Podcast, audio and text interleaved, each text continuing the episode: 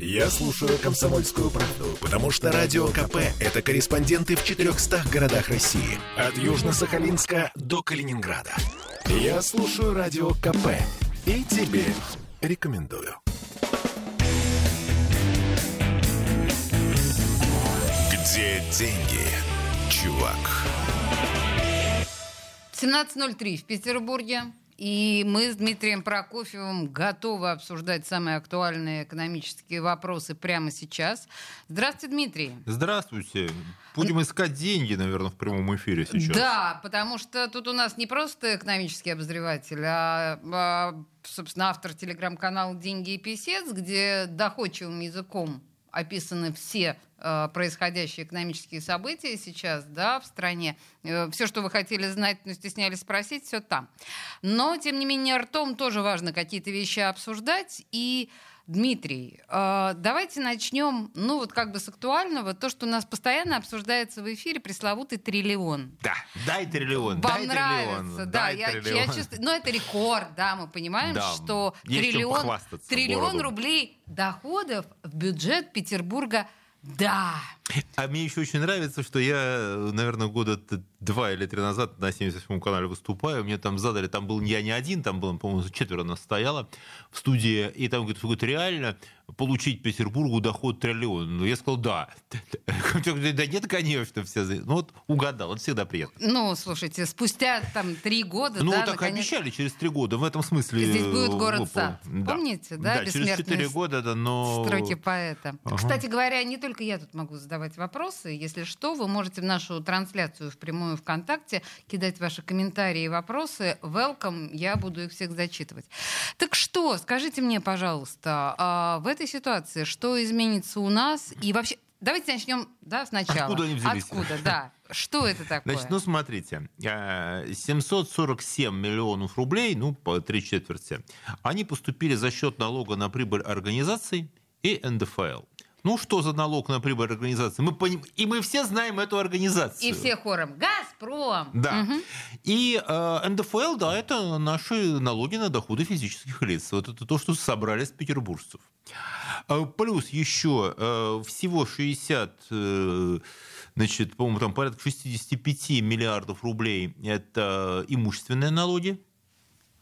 И, соответственно, с, э, еще примерно столько же это так называемые неналоговые доходы. Это продажа госимущества, это аренда, это, значит, господи, То есть город зарабатывает как бы проезд. самостоятельно. Конечно, конечно, конечно. Это плата за проезд, это штрафы, это вот наши эти платные парковки, вот, э, вот это вот все. Это сколько в процентном соотношении вы сказали? Ну, значит, по, по, 60, э, по 60 миллиардов, э, 64, по-моему, э, и, то, и налоги на имущество, да, и вот эти вот неналоговые, Чуточка. да, неналоговые доходы. Ну, да, порядка, значит, это 62 миллиарда, это 6, э, 6%. Немного. Я поняла. Да, по 12, хорошо. да. А, значит, это мы посчитали то, откуда а, берется, взялся этот триллион. Откуда взялся триллион? Да, хорошо. А Что мне от этого? Слушайте, вам, э, э, Ну, в смысле, мы так, это то, о чем так долго говорили большевики. Да, мы дождались. И мне-то что? Слушайте, парадоксально, но э, что это будет? Ну, это будут выплаты, э, выплаты тем, кто получает деньги из городского бюджета. Это будут профинансированы э, выплаты по городским программам. Вот тут там ремонт, благоустройство, уборка снега. Наша многострадальная, да, ремонт дорог, вот это все будет. Но а, поскольку в этом году, и вот большой был вопрос с бюджетом на следующий год, Мгм. расходы бюджета на самом деле никто не может э, предсказать, вот объективно. Почему губернатор просит увеличить резервный фонд? Почему э, все так осторожно высказывают, на что деньги будут тратиться? Толком-то никто не знает. Что, какие расходы могут возникнуть экстренно в следующем году, как ими будут рассуждаться, что по этому поводу скажет э, федеральное правительство, как оно собирается распоряжаться. Потому что э, с федеральным бюджетом тоже интересная история. да. он у нас окажется впервые за долгое время дефицитным, но никто не может сказать э, вот так объективно, насколько дефицитным. Ну, а это важно? Ну, как бы Это сам, ва- сам факт того, что дефицитный бюджет впервые за долгое время, это уже, в общем... А понимаете, давно разучились жить с дефицитным бюджетом. том-то а всё и потом дело. не... Вы знаете, в чем дело?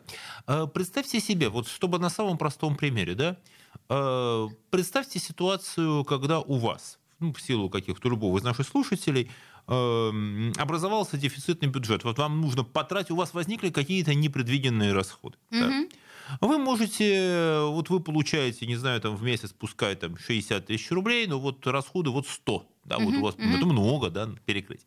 Вы можете взять кредит, вы можете обратиться к вашим знакомым, э, вы можете попросить рассрочку у тех, кто вот вам что-то продает, мы не знаем, откуда образовалось.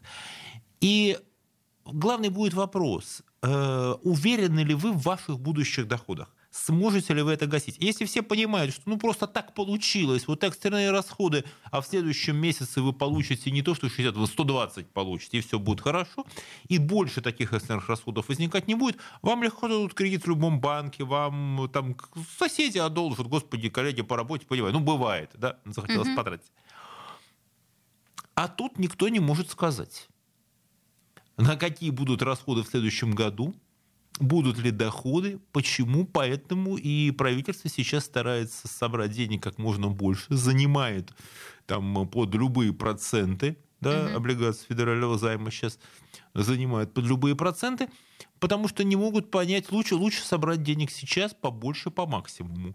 И городской бюджет, если вы сейчас заметили, да, с чего активизировалась вот эта история с парковками? Когда у нас вот эти вот платные парковки. С чего? А потому что городской бюджет, сейчас очень го- городские власти думают, а как они будут собирать деньги в следующем году. То есть, подождите, городской бюджет таким образом перестал нам говорить о том, что мы на самом деле хотим сделать меньше машин в центре Петербурга, а честно говорит, я заработать на вас хочу, говорит городской бюджет. Он говорит, что не знает, откуда брать деньги в следующем году. Этого никто не может сказать, потому что уже сейчас понятно, что «Газпром» не будет, не получит таких э, рекордных гиперприбылей, какие он получил в этом году. да. Вот ему повезло, да, и в прошлом, и в этом году газовая монополия получила огромные деньги. Но э, будет ли это продолжаться дальше, сейчас никто не может сказать. То, что Петербург, э, здесь снижается экономическая активность, да, это, это очевидно. То, что Петербург теряет статус своего вот этого супертранспортного хаба, каким он был для Москвы, в первую очередь вот с, с с импортом, да, это тоже факт, и никто не может сказать, как это будет. Следующий год э, будет чрезвычайно непростой, поэтому действия власти, которая сейчас так не очень говорит, на что эти деньги будут потрачены, да, новые расходы, э, как ими будут распоряжаться и куда они пойдут, э, они, в общем, понятны.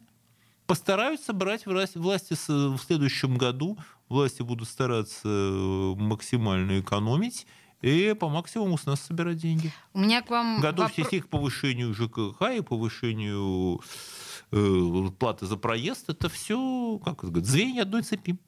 А, да, окей, принято. То есть, ну, как бы не жужжим. Понимаем, что а, вла- этот рекорд- несмотря на триллион, власти нужно зарабатывать. В общем, этот, ре- этот триллион – это рекорд, э, который может оказаться, э, возможно, последним. Последним. Да. С другой стороны, я хочу вам задать вопрос про этот триллион. А не будет ли такой, я так понимаю, что мы после Москвы вторые по доходности да, в России, не может ли быть такое, что те же самые федералы скажут, а ну-ка вот этот богатенький у нас Петербург... Обязательно скажут. Да? Даже не сомневайтесь. Даже не сомневайтесь. То есть, когда мы имеем такую, э, такую внушительную сумму в бюджете города, у федеральных властей есть совершенно очевидные причины не давать нам денег, когда мы этого просим. Да. И здесь, э, потому что суть, все, что делает, э, у нас не так много регионов. У нас есть э, такие суперуспешные, богатые регионы, и в которых, естественно, и есть регионы, ну, мягко говоря, менее успешные, да, и откровенно, и, откровенно говоря, проблемные. И в чем со- состоит, собственно, что, что делает федеральный центр? Он забирает у богатых, у, в кавычках, богатых, отдает э, таким безусловным бедным. Или там, или берет на те задачи, которые он считает для себя приоритетными. А, нам начали с вами писать а, в нашей трансляции ВКонтакте. Кстати говоря, эта возможность есть у всех. Пока пишет Александр. Что тут говорить? Разбазарена тьма денег на заезжих из ближнего зарубежья. А на своих россиян, как всегда, денег нет. Но вы держитесь. А, ну, это очень спорная и сложная мысль относительно расходов именно на приезжих. А, Дмитрий, может быть, Слушайте, даже не будем на этом останавливаться? Да нет, это можно сказать. Почему? Это, это важно на самом деле. Есть такое устойчивое представление о том, что вот если бы не было бы приезжих, э, то э, на их места наняли бы петербуржцев, да, стали бы тратить на своих. Угу.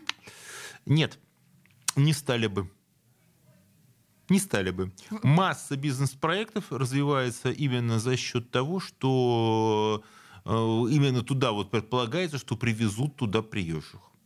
Причем привезут не только потому, что там, и не потому, что там меньше э, зарплаты, угу. а потому что приезжих проще эксплуатировать. Вот заставить Петер, условно россиянина, петербуржца, работать э, за те же деньги там, не 8 часов, а 12 без выплаты сверхурочных, но это, это проблемно. Александр... Есть трудовая инспекция, законодательство, все. А с приезжими все проще. А Александр, проще. я надеюсь, Дмитрий Прокофьев ответил на ваш вопрос. Я думаю, что мы еще поговорим о ваших же темах, которые вы накидали сюда в нашу трансляцию ВКонтакте. У вас у всех есть такая возможность. Пожалуйста, пишите нам ваши вопросы ВКонтакте. Мы сейчас на две минуты на рекламу уходим и вернемся. Где деньги, чувак? Я слушаю Радио КП, потому что здесь самые осведомленные эксперты. И тебе рекомендую. Где деньги, чувак? 17.16 в Петербурге, и мы продолжаем Э, разговаривать на экономические темы с автором телеграм-канала «Деньги и писец» Дмитрием Прокофьевым. Uh, ну что, uh, проработали мы с вами триллион. Про... Все сказали, что хотели, про то, что вот теперь у нас триллион, а теперь слушайте, мы второй по богатству город. Ну, я думаю, что мы еще вернемся. вернемся. У нас будет всплывать, у нас тут еще будет о чем поговорить и про наше потребление, которое вот триллион-то доходы власти растут, а вот потребление людей, оно снижается. Кстати, да, это вот отдельный вопрос. Мы вчера по этому поводу в программе накипело, бесились. Ага. И с вами обязательно, да, на эту да тему поговорим. Вместе. Да, хорошо. Значит, вот по поводу э, фразы Эльвиры Набиулиной, у нас это вынесено в, нашу, в наш анонс сегодняшнего разговора, э, она так про дно сказала, знаете, вот не хочу нащупывать дно экономики. Да, ну ее спросили, Где... экономика российская достигла дна или нет? Да. Она сказала, я не хочу нащупывать дно. Маленькая бедняжечка. Э, совершенно Что, как права. Бы вы... Так. Объясните. Совершенно права, потому что вопрос был такой с подвохом. Mm-hmm. Дело в том, что как раз э, на этой неделе было представлено было выступление Эльвиры Набиулиной в Государственной Думе, где она представляла как раз э, основные направления денежно-кредитной политики, это как бы главный стратегический документ Центрального банка, который содержал прогноз вот что у нас будет. Да? Угу. То есть этот прогноз, причем такой очень серьезный, он, я считаю, более важный, чем Минэкономразвития, потому что он определяет, э, как будут себя вести наши деньги, да, как будет Центробанк исходит из своего прогноза. Так. И э, там очень интересно, потому что э, если раньше все прогнозы строились на том, что дно экономики у нас будет вот сейчас как бы осенью, а потом начнется рост, то теперь говорят, нет, э, все мы заметим только в лучшем случае в следующем году. Почувствуем мы эффект от санкций, почувствуем мы все наши проблемы и нагрузки.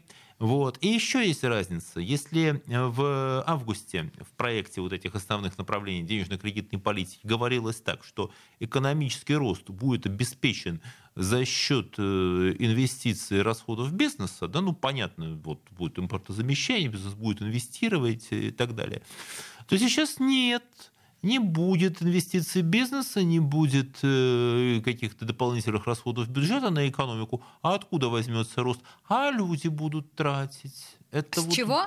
Люди будут а с чего тратить. они будут тратить? А вот там должны измениться потребительские привычки. Вот, ну, смотрите, вот сейчас у вас нету, и вот сейчас закончатся импортные машины у дилеров, да, вот будут только, только российские и китайские. Думаете, я Других- лады буду покупать? Ну, предполагаю, ну, значит, никаких не будете. И это называется снижение а, потребительского интереса. Нет, это будет называться, что если у вас нет других вариантов, как покупать дорогие российские товары, вы будете их покупать. В да? любом случае. Потому что Мгм. сейчас говорят так, что да, вот эти все импортозамещенные там товары предполагаются, и, видимо, да, они должны быть дороже. А как вы хотите? Вот, э, собственно, без этого, все время говорят, э, э, людям придется менять свои потребительские привычки. Платить, э, платить, это имеется в виду в переводе на русский, ну, платить больше. То есть восстановление Получать товары экономики... похуже, платить подороже. Изменяем потребительские привычки. восстановление экономики будет оплачено деньгами людей. Да? Поэтому, а нащупать дно э, это не, это не центрального банка дело. На самом деле говорить о том, э, насколько провалилась экономика. Снижать потребление людей, снижать э, вот уровень жизни, э, это ответственность не центрального банка, это как, правительство, ну и хозяев предприятий. До какой степени они будут уменьшать там или менять объемы выпуска, до какой степени они будут сокращать свои расходы, этого Центральный банк сказать не может, поэтому он ответил вот этот ответ, который кому-то показался там каким-то ироничным, издевательским и так далее, это ответ абсолютно корректный. Вы простите меня, я вас верну к этой идее относительно того, что да, хорошо, но Биулину мы оставили в покое. Это не ее задача действительно прощупывать дно, и она э, от- ответила, может быть, даже и без иронии. Но если говорить об этом самом дне, э, вы говорили, что оно откладывается на следующий год. Оно откладывается на следующий год. Мы пока еще не знаем. Дело в том, что... То есть мы не можем даже приблизительно сказать начало года, весна. Нет, не можем, Не можем. потому что экономика повела себя совсем не так, как ожидало правительство. А дело в том, что э, на что был расчет? Вот так вот, когда официальные были. Э, Что люди достаточно быстро начнут, вот, э, когда будет, была вот эта вспышка потребительского м, спроса весной, которая вызвала рост цен, которая, ну, люди стали запасаться всем, чем могли, да, мы помним эту Мгм. историю, когда был всплеск инфляции, когда поднялись цены, то предполагалось, что сейчас, когда э, вот эти жесткие валютные ограничения, когда курс э, э, опустили э, доллара, держат на уровне 60 рублей, предполагали, что ну вот сейчас-то люди пойдут покупать. Что как раньше? Вы себе представьте, вот э, до, в прошлом году вдруг стал бы доллар по 60 рублей. Да вообще. вынесли бы все магазины. бы, Люди бы купили бы там, я не знаю, стояли бы очереди в аэропортах э, там за поездками за рубеж. Там все обновили бы себе автомобили. Ну вот, это реально. И ничего подобного нет. Ничего подобного нет. Люди совершенно конкретно экономят, вытаскивают из банков, там прячут наличные, э, там уже начались просрочки по кредитам. Люди очень вот так прижимаются, прижимаются. прижимаются. Знаете что, то, то будете смеяться. Такая же история была 90 лет назад, когда в 20-е годы большевики, такая была программа э, с трансфертных цен, чтобы из деревни взять, то есть идея была какая? Эм, мы будем продавать э, крестьянам промышленные товары дорого, а покупать у них хлеб дешево. И за счет этого мы получим, государство, получит государство дополнительную прибыль, которая нужна будет для модернизации промышленности. Но крестьяне вместо этого, они просто стали сокращать потребление. Стали сокращать посевы, стали сокращать потребление с такой логики, что ну мы и так проживем, ну вот у нас на себе я выращу хлеб, а продавать я не буду, раз я ничего не могу купить, ну и бог с ним, буду сидеть там, буду жевать хлеб, посижу пару лет. А, ничего страшного не произойдет. В принципе, здесь была такая же история. Мы будем продавать людям дорого, а платить людям за их труд дешевле. Люди говорят, а мы не будем потреблять, ничего страшного. Мгм, мгм. Да, э, Пусть эта сидим. логика, эта логика понятна, и она, в общем, Это объяснима. нас совершенно неожиданно, кстати, для правительства самое интересное. И сейчас все думают о том, что как разогреть потребление, как сделать так, И чтобы люди как? начали покупать. Не- нет Какие есть ответа. механизмы? Привести, разрешить импорт не получится. привести, ну вот разрешили параллельный импорт, все равно получается меньше, хуже, дороже. Мгм. Какие-то выплаты, которые сейчас э, идут, а вот не факт, что эти выплаты люди захотят э, тратить, они не захотят сберегать. Экономика разбалансирована. Когда она найдет эту точку опоры, никто сказать не может. Несколько месяцев назад говорили о том, что люди очень много обналичивают деньги. То есть Да. снимают наличные со своих вкладов. Э, Банки определенным образом были обеспокоены этой ситуацией. Сейчас я видела несколько сообщений по поводу того, что эта тенденция, по крайней мере, как опасная, она ну, сократила, что называется, набор оборотов. Но мы понимаем прекрасно, что у людей на руках много наличных сейчас. Да. Ведь так это?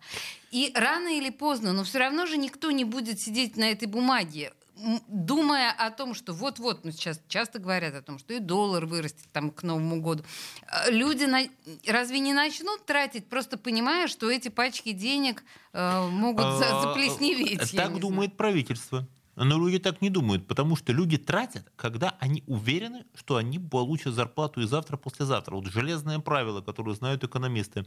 Люди тратят, исходя не из своих текущих вот, расходов, а исходя из того, будут ли они, как они оценивают свои будущие расходы. То есть они могут сколько угодно сидеть вот на этих Они- условных И наличных если деньгах. люди не уверены, что завтра им срочно не понадобится эта сумма на что-то совершенно экстремальное, Мгм. если они не уверены, что их завтра могут не уволить, если они не знают, что и как может подорожать, ну, лучше я потерплю. Ничего такого. Обратите внимание, где у нас подскочил. Вот вы себе представляете, как сейчас э, раскрутился рынок там, поддержанных вещей, там, вот, вто- втори, вот, всякого секонд-хенда и так далее. Э, Люди готовы скорее что-то перепродать, вот так продать из своего имущества или купить совсем что-то по дешевке. Но никакого такого демонстративного употребления мы не видим. На что могут понадобиться деньги, никто сказать не может. А Если говорить о вот этих предсказаниях относительно доллара, который, ну, говорят, до 72 разгонится к Новому году. Кто-то говорит до 85. Что думаете вы? Понимаете, правительство может сделать э, такой курс, какой ему будет нужен. Это мы поняли. И а, они будут держать, сейчас курс держат, это исключительно такое политическое решение, которое демонстрирует, что в экономике все хорошо. Два маркера у людей. Это курс доллара и это э, цены в магазинах. Вот люди оценивают э, происходящее, вернее, даже не столько цены, сколько ассортимент. Но мы же понимаем, что к Новому году цены в магазинах всегда подрастают, иначе не бывает. Пока для того, чтобы уложиться заявленные вот параметры инфляции, пока их стараются сдерживать. За счет чего сдерживают? Вы посмотрите, как поменялся ассортимент в магазинах.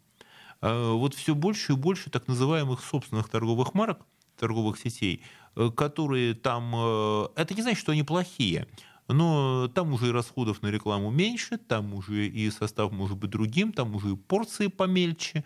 И в целом сейчас вот уже можно заметить, что вот это такое изобилие продуктов, да, ну, не, та- не такой уровень изобилия. А если вы пойдете посмотрите на- по тем же там автомобильным салонам, там меньше, там меньше, там меньше. Совершенно очевидно, что потребление сжимается. Дмитрий Прокофьев в студии радио «Комсомольская правда», автор телеграм-канала «Деньги и писец». Мы обсуждаем самые актуальные экономические вопросы. Дальше будет интереснее, пока новости. Где деньги, чувак? Попов изобрел радио, чтобы люди слушали комсомольскую правду. Я слушаю радио КП и тебе рекомендую.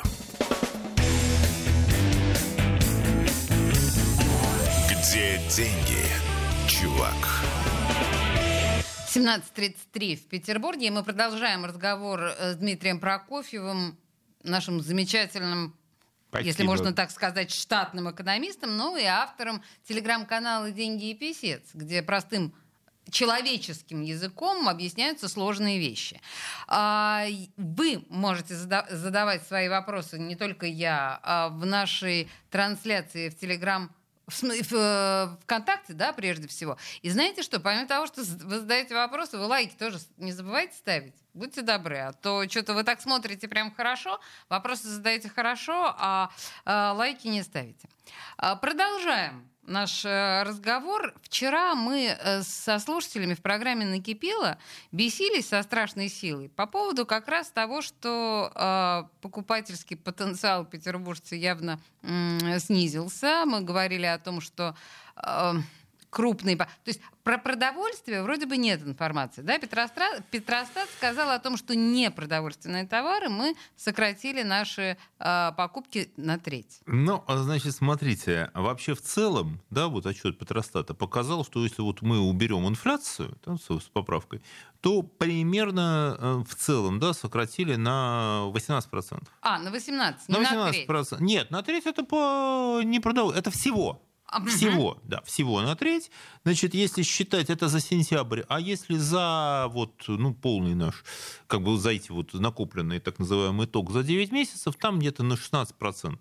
Это вот то, о чем мы говорили с Дмитрием, да, чуть раньше. Меньше по поводу того, что мы придерживаем свои деньги. Да, придерживаем деньги. Случай. Э, ну, на еду мы вынуждены тратить, потому что вообще э, доля расходов на еду в России одна из самых высоких в мире. То есть здесь... Э, если... Мы так много едим? Э, нет, мы, у нас денег мало. А. Если в развитых странах э, на еду тратится там 10-15% доходов, это считается очень много. А 15%, мы? 35-40.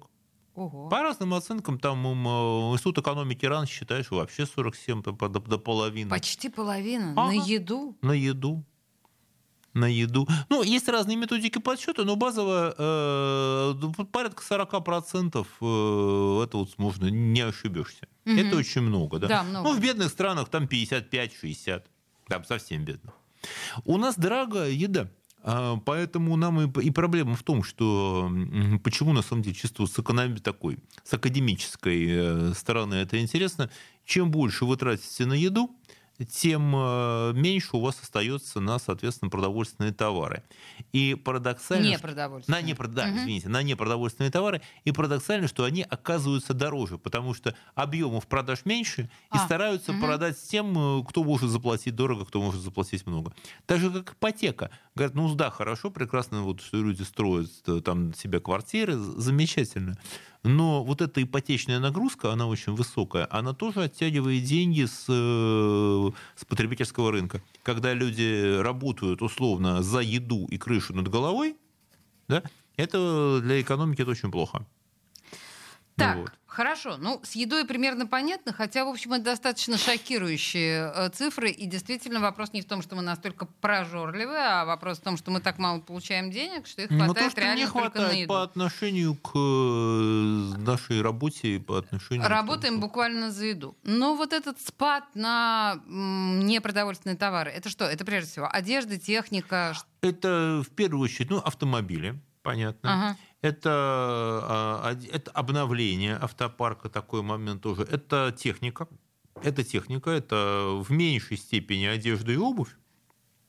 Вот.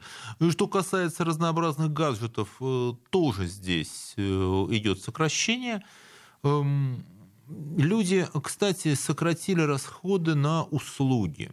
То есть вот э, они выросли за счет роста цен, но в, ну, в целом вот э, всякое производство, вот ремонт, бытовой, мебель, да, люди стали ужиматься конкретно. А посчитали, видимо, рассуждают так. Ну что, мы год не походим в том, в чем ходили – да походим. Походим. Конечно, походим. Машину все равно сейчас, ну, как-то ладу покупать глупо. Давайте подожду, пока кто-нибудь будет продавать, э, вот, э, там, не знаю, продавать Рено, там, да, или свой Солярис будет продавать, ну, вот давайте его купим.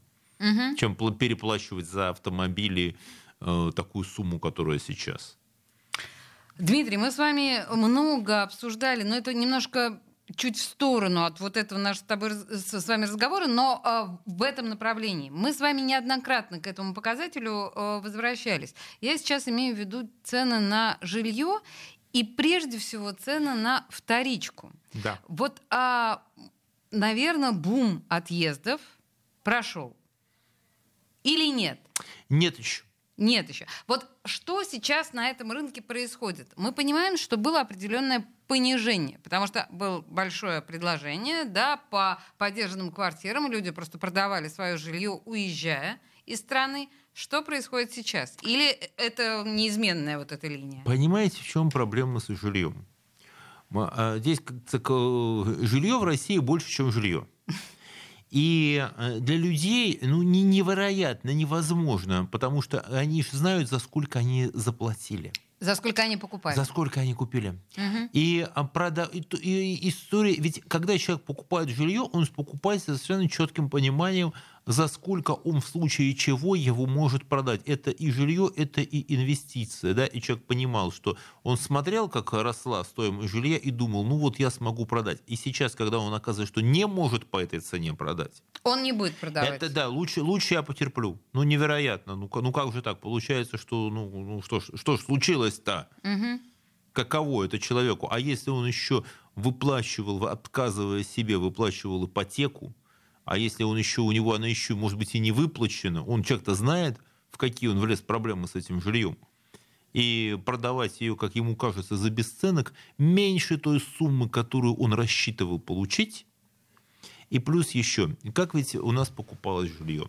С огромное количество людей с таким прицелом, что ну, в старости, да, я продам, и мне будет на что жить в старости. Или буду сдавать. Или я буду сдавать, и у меня будет такая прибавка к пенсии. Вот там пенсия там 20 и сдавать я буду там за 25-30, да, вот, вот я уже как-то буду жить, и до смерти у меня будет. А когда человек понимает, что ему теперь это надо продать, и что будет дальше, он себе не представляет, и что это его может быть последняя вот такая вот квартира, последний реальный актив, угу. который у него может быть, угу. а это совершенно другое поведение. Все, что вы сейчас говорите, а, должно сдерживать сильно сдерживать падение спроса на вторичное оно, жилье. Оно и так и происходит, падение да? цен, оно, падение цен. оно и сдерживает. Угу. Оно и сдерживает. Плюс еще то, что начало сворачиваться, тоже вопрос, столько-то все равно стало замедляться. По разным причинам. По, да, по целому комплексу причин, но стройка стала замедляться. И сейчас люди, которые могут взять кредит, они смотрят, так, лучше мне тоже начинается такая, э, если я потерплю, что-то придумаю, может быть, еще я куплю подешевле квартиру на вторичке. Угу. Давайте я подожду, может быть, у меня будет такая возможность, может быть, еще там обещают опять дать льготную ипотеку. Э, вот это та самая экономическая неопределенность, о которой э, говорит и Центральный банк, о которой говорит и правительство, и которая просто парализует любые решения. А экономическая неопределенность это всегда плохо. Тут, понимаете, вот вы не первый раз уже за наш сегодняшний эфир э, употребляете словосочетание «экономическая неопределенность», а мне же все хочется у вас, как у экономиста, какие-то прогнозы выведать, спросить, там, все-таки поднимется доллар или нет? Все-таки э, будет стоить дороже мне сейчас продавать квартиру или подождать? Ну вот это вот все. Не будете советовать ничего. Слушайте, э, доллар будет доллар должен подорожать хотя бы потому, что об этом, э, здесь не надо быть пророком, об этом в открытую говорит э, правительство, которое имеет возможность манипулировать сейчас. Власти имеют возможность манипулировать курсом так, как они считают. Когда примерно? О чем они говорят? А сейчас, а буду смотреть, в следующем году? Буду смотреть, это будет зависеть, пока, пока держат, пока держат до тех пор, пока политические требования вот этого э, условно дешевого рубля угу. они, они перевешивают требования экономической целесообразности. Раз. А, плюс еще наверняка сейчас вот этот дешевый рубль нужен, дешевый доллар нужен тем, кто сейчас лихардочно закупает необходимое оборудование, необходимую технику, закупает за рубежом для производства. Для них это, для них это нужно. А, дальше. Что касается жилья. Слушайте, ну здесь вот абсолютно непредсказуемо. Вот здесь есть, конечно, может быть, специалист, надо подумать, но сию секунду я не готов на такой вопрос ответить. Ну, надо ну, подумать. Считайте, я даже не задавала вам этот вопрос. Просто когда не понимаю, что делать, наверное, действительно стоит просто приостановиться. То есть это тот случай, когда, ну, остановиться, это будет в любом случае более рационально ну, аренда, Вот аренда, деш... аренда снижается. Вот совершенно видно, аренда жилья снижается. И эта новость хорошая для тех, кто его, для тех, кто сдает. Для тех, кто, Для тех, кто снимает, арендует, для, да. для тех, кто арендует. А вот для тех, кто сдает, это плохая новость. Это чертовски плохая новость, потому что люди строили свои планы. Ведь какая была история? Сколько квартира была взята в ипотеку с тем прицелом, что я ну, запущу сюда съемщика, и он у меня будет выплачивать эти проценты. Но на самом деле я не очень понимаю, почему снижается арендная плата, ведь э, количество приезжих в Петербург уменьшаться не должно. Э, в любой кризис из почему? В любой кризис из провинции люди едут в большие города. А, Да, но они едут сейчас в перспективные большие города. А Петербург не перспективный большой А, город? В текущей ситуации его перспективность значительно снизилась. Она уступает только Москве или кому-то И еще? Москве, и Владивостоку, и Краснодару. Вы И слыхали? столицам, и столицам, э, вот, допустим, там, промышленным столицам Урала сейчас люди думают, а что в Петербурге? Хорошо, я приехал Ой, в Петербург. подождите, мы что? на рекламу прервемся. Это невыносимо. Где деньги, чувак? Я слушаю «Комсомольскую правду», потому что «Радио КП» — это корреспонденты в 400 городах России. От Южно-Сахалинска до Калининграда. Я слушаю «Радио КП» и тебе рекомендую.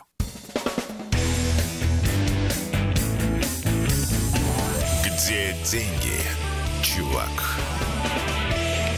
17.46 в Петербурге и возмутительное, говорит тут нам Дмитрий Прокофьев. Мы остановились на этом в предыдущей На то, что части. Петербург теряет привлекательность, конечно. Что Петербург это не самая высокая цель для любого, любого провинциального жителя. Я всегда считала, что для очень многих Петербург это гораздо более даже интересно, чем Москва. Но вы говорите о Был. сейчас, о сейчас более привлекательных городах, э, таких как Э, Ну, опять та же самая Москва, э, Краснодар, промышленные столицы, вот Урал, ну, тоже Екатеринбург, Владивосток. Э, Потому что люди смотрят, э, из каких соображений они э, рассуждают. Да? Тех, э, те, кто не может пробиться в Москву, да? ну, у кого зубы не так остры для Москвы, э, то э, и когти. Э, Значит, человек думает, что э, где я могу быстрее построить карьеру, быстрее купить квартиру, быстрее заработать деньги. Мгм, мгм. Ну, и сейчас это явно Во не Петербург. Ну, где сейчас прямо вот э, все, весь транспортный поток сейчас, то, что раньше шло через Петербург, Ага. оно в огромной степени сейчас, да, действительно крутится там во Владивостоке, идет развитие, идет движуха. Вот, и, соответственно, так же, как Краснодар, который так, раньше лопался от денег, сейчас там стало еще больше денег. И, ну, про столицу мы уже не говорим. Поэтому Петербург, человек думает, а что мне в Петербурге? Ну, хотя есть, конечно, есть возможности, есть, э, еще ничего не пропало окончательно, но какая-то часть уже схлынула желающих. Это мы говорили на самом деле о том, почему арендная плата да, за квартиры снижается. При том, что стоимость э, поддержанных квартир, вторичного да, жилья, не настолько сейчас серьезно падает, как Нет, можно потому было что бы ну, не могут люди продать и себя заставить это сделать. Слушайте, давайте о таком э, примитивном, а вот прям о насущном. Я сегодня прочитала, что российские парламентарии приняли закон, который вводит, который вводит акциз на газировку Да. со следующего года. Причем, насколько я понимаю, это 7 рублей за литр газировки. Да, но вы себе представляете, сколько литров этой газировки выпивается? Да в том-то все и дело. Это безу... Нет, подождите. Я покупаю литр, в смысле 2 литра газировки. Это я уже как минимум 14 рублей Именно переплачу. так. Да. да. За- Особенно учесть, что всякая импортозамещенная там кола, она дороже сейчас получается. Конечно. Вы будете платить за это, это будет такое вот уже люксовое потребление. А почему они не решили ввести акциз, я не знаю, там, на соленое? И не сомневайтесь, ведут. Вы дали им хороший совет. Теперь бюджет будет повышать эти акцизы, сейчас им понравится. И они будут повышать на все. Потому что все, всю дорогу. э, Что такое акциз? Всегда вводили на те товары, которые, ну, скажем так, эм, которые как бы говорят, вот мы вам их не запретим потреблять, да, вот мы же не запретим вам курить, не запретим вам пить, да, но на ваших дурных привычках мы заработаем. А и всегда это подается, что повышение акцизов, оно немножко вызывает снижение потребления. А, ну, кто-то отказывается, там думает, ну, купить, может быть, не 2 литра, как вы говорите, а может, полтора. Литра и так далее. Нет, ну с учетом того, сколько люди пьют э, газировки, то, конечно, это будет э, прибавка к бюджету. Отработают этот механизм, будут вводить и на соленые, будут вводить на какие-нибудь там содержащие там вредные красители, Копченое. на копченое, там на все, что все исключительно для вашего здоровья. Вот просто здесь такая э, аналогия лицемерия, да, тут ее можно проследить. Возвращаясь... Слушайте, ну я могу не можете. Историю просто вот сорвется с языка. Такая замечательная. Давайте, давайте, хорошо. Был э, такой замечательный писатель Леонид Соловьев, кстати, который умер в Ленинградске, в Ленинграде, э, который писал повесть «Хаджа на средине». Да. И она начинается с того, что когда Хаджа на средине, он приезжает в Бухару, и стражники ему говорят, уважаемый, ты, ты приехал в благородную Бухару, ты должен заплатить э, за, за въезд. Он говорит, зачем ты приехал? Он говорит, я приехал к родственникам. Ты должен в гости, ты должен заплатить гостевую пошлину. Он платит. И говорит, вы знаете, я приехал не к родственникам, я приехал в Кросс по делу. Так ты заплатишь гостевую пошлину и деловую пошлину. Он, значит, платит и говорит, так, стой, подожди, говорит, а твой шаг? А что мой шаг? Если ты едешь к родственникам, значит, и твой шаг едет в гости к родственникам.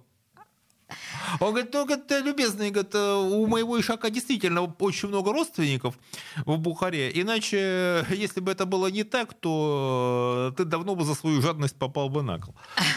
Да. И там вот да, и платит и за Ишака тоже. И за Ишака тоже. Просто смысл-то в том, что действительно, как умеючи и тонко, э, тот же самый Смольный рассказывал нам про вот эти платные парковки, про которые мы говорили, да, что идея была очень высокая и благородная и романтическая. Разгрузить центр от автомобильного транспорта от частного автомобильного транспорта. Но, строго говоря, мы с вами понимаем, что на нас зарабатывают. Значит, э, если бы эта идея была бы вот та, которая нужна, мы бы увидели бы, по крайней мере, бы, ну, раза в полтора мы увеличили бы количество общественного транспорта в Петербурге. Да? Вот Этого если, мы хотим, если мы ли? хотим заменить, тогда никаких, э, никакой отмены маршруток, тогда, наоборот, максимум автобусов, тогда у нас должен вот циркулировать общественный транспорт, вместо, вместо частного, да, тогда вводятся платные парковки. И потом есть масса вариантов, как вводить эту платную парковку. В свое время, когда вводили парковку в Лондоне, то там было так, за въезд, за въезд в центр, вот они вводили платный въезд в центр. Угу. За въезд в центр ты платишь, там ну, большая сумма списывается.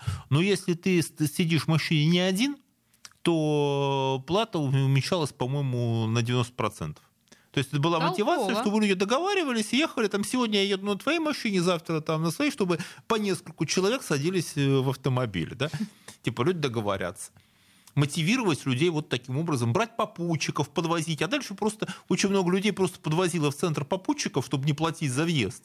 Я человек думал, ну, слушай, не брали с них денег, все было, было выгодно, было, выгодно брать, э, было выгодно брать себе э, там, просто проезжающих. Класс. Вот, вот это я понимаю, да, действительно прагматичный подход. Ну, да? максимально. Возвращаясь к газировке. Да. А, ну, я понимаю, что копченое и соленое это все, да, будет каким-то образом а, на за, чипсы это запросто. На чипсы это запросто. Вот подождите, вот нет ощущения, что действительно именно чипсы следующими станут? А запросто это могут быть чипсы, это могут быть конфеты, это может быть все, что вот чем вы себя хотите побаловать, и что трудно отказываться. Ну, тем более, что сейчас у нас эти вот э, фастфуды стали российскими, да, ну, ведут на бургеры дополнительный какой-то налог или там на, на каждый чек. Наверняка будет налог, с продаж попробуют ввести. А налог на, ну, условно говоря, предметы не первой необходимости, я сейчас даже не говорю роскоши, ну, не первой необходимости. Откажутся. Это, вот это сложно собирать. Сейчас Объясните. Все предметы, ну что значит предметы не ну, первой духи. необходимости? Э, будут, нет, нет? Нет, проще, лучше всего, лучше всего, это видно, когда вот вы действительно добавляете там 7 рублей к литру газировки, 5 рублей к пакету чипсов, и так потихонечку человек не очень это замечает. Вот как раз на разовых таких покупках вот это будет раздражать. Ну, как это так, духи и сейчас дорогие, да, вот mm-hmm. стоило там 3000 флакон, допустим, духов, вот он стоил, стал стоить 3500. Ну, я да, дешевая, да. естественно. Угу. А, давайте так. А, я, в принципе, в общем, понятно, что а, забота о нашем здоровье и забота о стройности нас с вами и нашего кошелька Это, э, значит, важная функция государства. С этим оно справляется отлично. Давайте исторический небольшой такой эм, финал нашего разговора. Сегодня 40 лет э, с тех пор, как умер Брежнев. Да. Значит, экономика должна быть экономной. Вам, как экономисту, почему это была эпоха застоя? Что за экономика должна быть экономной? Давайте поменем нашего Леонида Ильича. Слушайте, ну и Леониду Ильичу приписали эту фразу, хотя нас... Ну да, он ее произнес на 26-м съезде, Ага. который написали ему спичрайтера. Но что он имел в виду? Э, Конечно, имелось в виду совершенно чудовищное разбазаривание средств, которые, э, были, которые тратились на э, вот это вот народное хозяйство. Государственная собственность, значит, ничья. Да, государственная ничья. Он имел в виду, что, ну, товарищи, ну что ж такое творится? Ну, вы смотрите, на что вы расходуете деньги. Потому что Брежнев, он возглавил страну в середине 60-х, когда, в общем, уже было понятно, что коммунизм, обещанный э, большевиками 40 лет назад, ну, не получается. Не случится. Ну вот не получается, не идет, не хватает вот этого товарного изобилия, и причем никто не мог понять, почему. А, То сейчас экономистам стало ясно, что, а ведь тогда действительно было непонятно, почему вдруг замедляется плановая экономика. Потому что тех, кто говорил, что вся эта модернизация, вся советский проект построен на совершенно безумной эксплуатации труда, и что, в принципе, вот у вас есть крестьяне, да, вы ставите, вы человека отрываете от земли из сектора с низкой производительностью труда, ставите его к станку в сектор с высокой производительностью труда. И у вас статистически сразу вылетает вверх э, цифры производительности его продукта, который вы делаете. Но а дальше вам надо э, ставить новый завод. Вот здесь оборудование уже износилось. Вам надо ставить новый завод. А у вас плановая экономика, и вы не знаете, а какой. А что, у вас, у вас вот этих рыночных сигналов у вас нет. А какой это должен быть завод? А сколько должна стоить его продукция? Если вы все строите по плану, то, ну, ребят, у вас э, обновление продукции не получается. И чего только не изобретали, ведь было... У нас 20 секунд. 20 секунд. Леонид Ильич это понимал, но сделать он уже ничего не мог. Слушайте, но с другой стороны, именно с Брежневым э, стало понятно, что вот эта эпоха застоя, она как раз это и есть. И, собственно говоря, это оказалось ступенью в дальнейшем для развития нашей страны в сторону диковатого куда она пошла. Да, то- в, ту- в ту сторону, куда она пошла. Дмитрий Прокофьев в студии радио «Комсомольская правда». Все подписывайтесь на телеграм-канал «Деньги и писец». Это очень полезно. Спасибо, Дмитрий. Спасибо.